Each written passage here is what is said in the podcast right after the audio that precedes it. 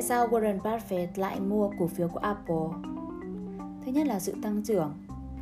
Theo trường phái tăng trưởng, hãy xem doanh thu, lợi nhuận của Apple trong 3 đến 5 năm trở lại đây.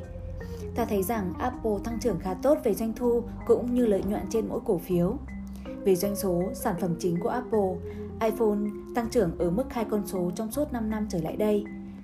Để cho dễ hình dung, hãy so sánh sự tăng trưởng của Apple với một ông lớn khác của ngành công nghệ là Google. Biểu đồ tăng trưởng doanh thu của Google khá đẹp, nhưng tăng trưởng EPS không lớn. Điều này cho thấy dù doanh thu tăng trưởng tốt nhưng đi kèm là những chi phí của Google cũng tăng lên, khiến cho lợi nhuận trên mỗi cổ phiếu giảm hoặc tăng không tương ứng. Thứ hai, tối ưu lợi nhuận. Nói về doanh thu, chi phí và lợi nhuận của Apple có lẽ không có một công ty nào có thể làm được việc tối đa hóa lợi nhuận tốt như Apple. Bạn có ngạc nhiên không nếu biết rằng Apple chỉ chiếm khoảng 15% thị phần điện thoại smartphone trên toàn cầu năm 2014, nhưng lại chiếm tới 65% trong tổng lợi nhuận của lĩnh vực smartphone năm đó. Khủng khiếp hơn trong quý 1 năm 2015, với thị phần không mấy thay đổi nhưng lợi nhuận của Apple thu được lên tới 92% tổng lợi nhuận của lĩnh vực smartphone tức là miếng bánh lợi nhuận ngon lành Apple ăn tới 92%, những công ty smartphone khác như Samsung, Xiaomi, BlackBerry chia nhau 8% còn lại. Apple có bị đe dọa bởi sự trỗi dậy của Xiaomi hay Apple đang bị đe dọa bởi những công ty smartphone Trung Quốc hay không? Xiaomi bán hàng theo chiến lược giá rẻ để chiếm thị phần và từng bước nâng giá dần lên để tối ưu lợi nhuận. Nhưng khi đang là sản phẩm giá rẻ thì phân khúc hoàn toàn khác với Apple. Chưa được tính là cạnh tranh trực diện, trong phân khúc cao cấp thì Apple hoàn toàn độc tôn. Cho nên những công ty smartphone Trung Quốc mới trỗi dậy như Huawei, Lenovo, Xiaomi có lẽ là mối đe dọa lớn đối với Samsung. Không phải tự nhiên mà Apple có được thành tích xuất sắc trong tối ưu hóa lợi nhuận như vậy. Công thần hàng đầu giúp Apple đạt được thành tích hoành tráng này là CEO của Apple hiện nay, Tim Cook. Trước đây, Apple tự sản xuất các sản phẩm chính của mình. Chính vì vậy, họ gặp hàng loạt vấn đề trong lĩnh vực sản xuất cũng như quản lý nhà xưởng, linh kiện, kho bãi, hàng tồn, quản lý nhân công, vân vân. Các vấn đề này khiến cho tỷ suất lợi nhuận của Apple thời đó khá là kém. Khi Tim Cook tới Apple với sự quay về của Steve Jobs, ông phụ trách mảng phân phối sản phẩm của Apple. Quyết định đầu tiên của ông chính là thanh lý toàn bộ nhà xưởng, dây chuyền sản xuất của Apple, biến Apple trở thành một công ty OEM chuyên đi thuê các nhà sản xuất khác gia công sản phẩm cho mình. Điều này khiến Apple hạ giá vốn sản phẩm do loại bỏ được một gánh nặng quản lý sản xuất và tận dụng được nhân lực giá rẻ tại các quốc gia có nhà máy gia công. Mặt khác, đặt nhà máy tại Trung Quốc còn có lợi cho Apple về thời gian phân phối vì tận dụng được nguồn lực khổng lồ và rút ngắn thời gian sản xuất. Lợi ích lớn nhất của công ty kiểu OEM thể hiện ở các chỉ số liên quan tới quản lý hàng tồn kho. Hệ số xoay vòng hàng tồn kho Inventory turnover của Apple hiện nay là 61,26. Ngày bình quân quay vòng hàng tồn kho là 6, nghĩa là trung bình Apple chỉ mất 6 ngày để bán hết số hàng tồn kho của họ. Đây là chỉ số quản lý hàng tồn kho tốt nhất trong tất cả các công ty OEM. Nó cho thấy Apple bán hàng nhanh như thế nào. Một công ty nổi tiếng khác cũng được hưởng lợi từ mô hình OEM là công ty máy tính Dell. Trước khi Apple tham gia OEM thì Dell là công ty quản lý kho hàng xuất sắc nhất. Lợi ích của việc đi thuê gia công của sản phẩm đã rõ ràng, nhưng mô hình này có một nhược điểm cực kỳ chí mạng. Nhược điểm đó là khi hoàn toàn phụ thuộc vào việc sản xuất sản phẩm vào công ty gia công, về lâu dài sẽ không giữ được bí mật kinh doanh, dẫn tới các công ty gia công nắm được điểm mấu chốt của sản phẩm và trở thành đối thủ cạnh tranh. Dell chính là minh chứng sống cho việc này. Trước đây, Dell thuê Acer gia công các sản phẩm của họ. Họ thoát khỏi gánh nặng quản lý nhà xưởng, chỉ tập trung vào thiết kế và marketing. Chi phí giá vốn của họ giảm tới 20 đến 30 khiến tỷ suất lợi nhuận tăng mạnh. Tuy nhiên, Dell càng ngày càng phụ thuộc vào Acer. Họ chuyển dần cho Acer sản xuất từ A đến Z máy tính Dell. Bởi vì Acer chào giá mức hấp dẫn với chất lượng thì không khác Dell tự làm. Sau vài năm, một ngày đẹp trời, Acer đưa ra thị trường một dòng máy tính mới với lời quảng cáo chất lượng như Dell, giá rẻ hơn 20%. Bây giờ Acer đã trở thành một đối thủ cạnh tranh trực tiếp với Dell, trong khi Dell lại phụ thuộc rất nhiều vào Acer. Đó là cái giá phải trả nếu theo đuổi tối đa hóa lợi nhuận bằng cách đi thuê gia công. Vậy liệu Apple có phải gặp tình trạng như Dell hay không?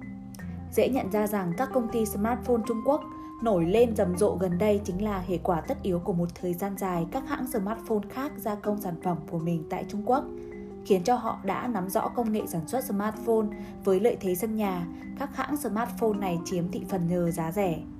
Nhưng Apple với tầm nhìn xa khủng khiếp của Steve Jobs và Tim Cook sẽ không gặp phải rủi ro này.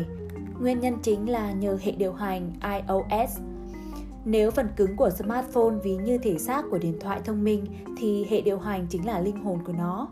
Một công ty gia công có thể sao chép được cách sản xuất ra phần cứng của smartphone, có thể cạnh tranh bằng chính sách giá rẻ, nhưng linh hồn của những sản phẩm Apple là hệ điều hành thì họ không thể sao chép được. Chưa kể tới định vị của Apple là ở phân khúc cao cấp. Không may với những smartphone Android, vì là hệ điều hành mở nên sự trỗi dậy của những công ty smartphone Android giá rẻ như Xiaomi, Huawei sẽ khiến cho sự cạnh tranh ngày càng khốc liệt. Đó cũng là một phần trong những nguyên nhân Samsung liên tục mất thị phần hiện nay. Thứ ba, tiêu tiền. Apple là công ty có nhiều tiền mặt nhất thế giới, với hơn 200 tỷ USD tiền mặt, họ có thể làm bất cứ việc gì. Bên cạnh việc dùng tiền để mua lại cổ phiếu, tái đầu tư vào công ty và trả cổ tức cho cổ đông, thì cách Apple sử dụng núi tiền của mình cũng rất đặc biệt. Thường các công ty công nghệ lớn có nhiều tiền mặt hay dùng tiền để thực hiện việc mua lại các công ty khác với mục đích mở rộng thị phần cũng như triệt tiêu cạnh tranh. Nhưng Apple thì khác, họ ưu tiên giữ tiền mặt chờ cơ hội.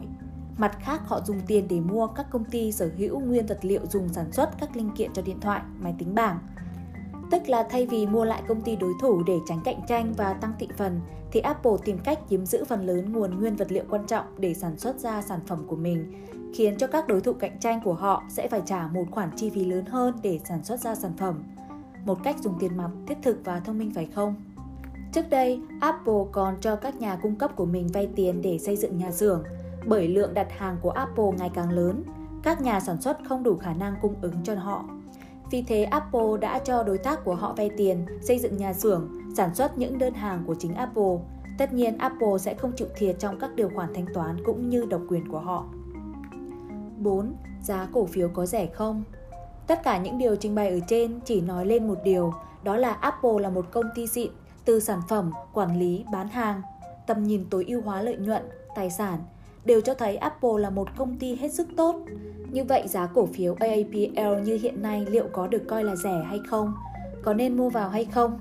Để trả lời câu hỏi này một cách dễ hiểu nhất, ta so sánh PE của Apple với các công ty khác cũng thuộc lĩnh vực công nghệ ở Mỹ.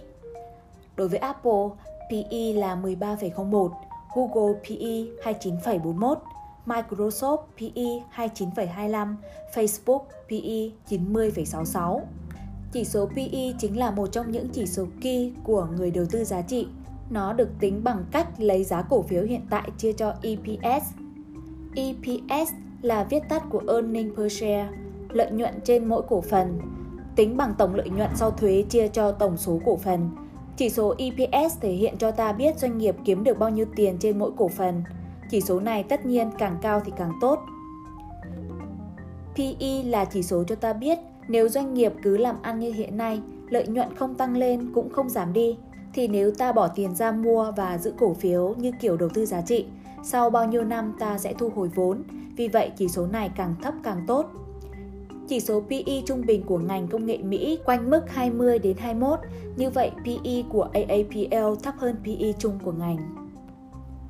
Đây cũng là một trong những nguyên nhân chính mà tỷ phú Cole Icahn viết trên trang cá nhân của ông rằng cổ phiếu Apple đang bị định giá dưới giá trị thực rất nhiều. Ông cho rằng AAPL có giá trị hơn 200 USD trên cổ phiếu mới đúng. Với niềm tin đó, chính ông đã đề nghị Apple dùng tiền mặt để mua lại cổ phiếu của mình khi giá cổ phiếu quanh mức 100 USD trên cổ phiếu và Apple đã làm như vậy.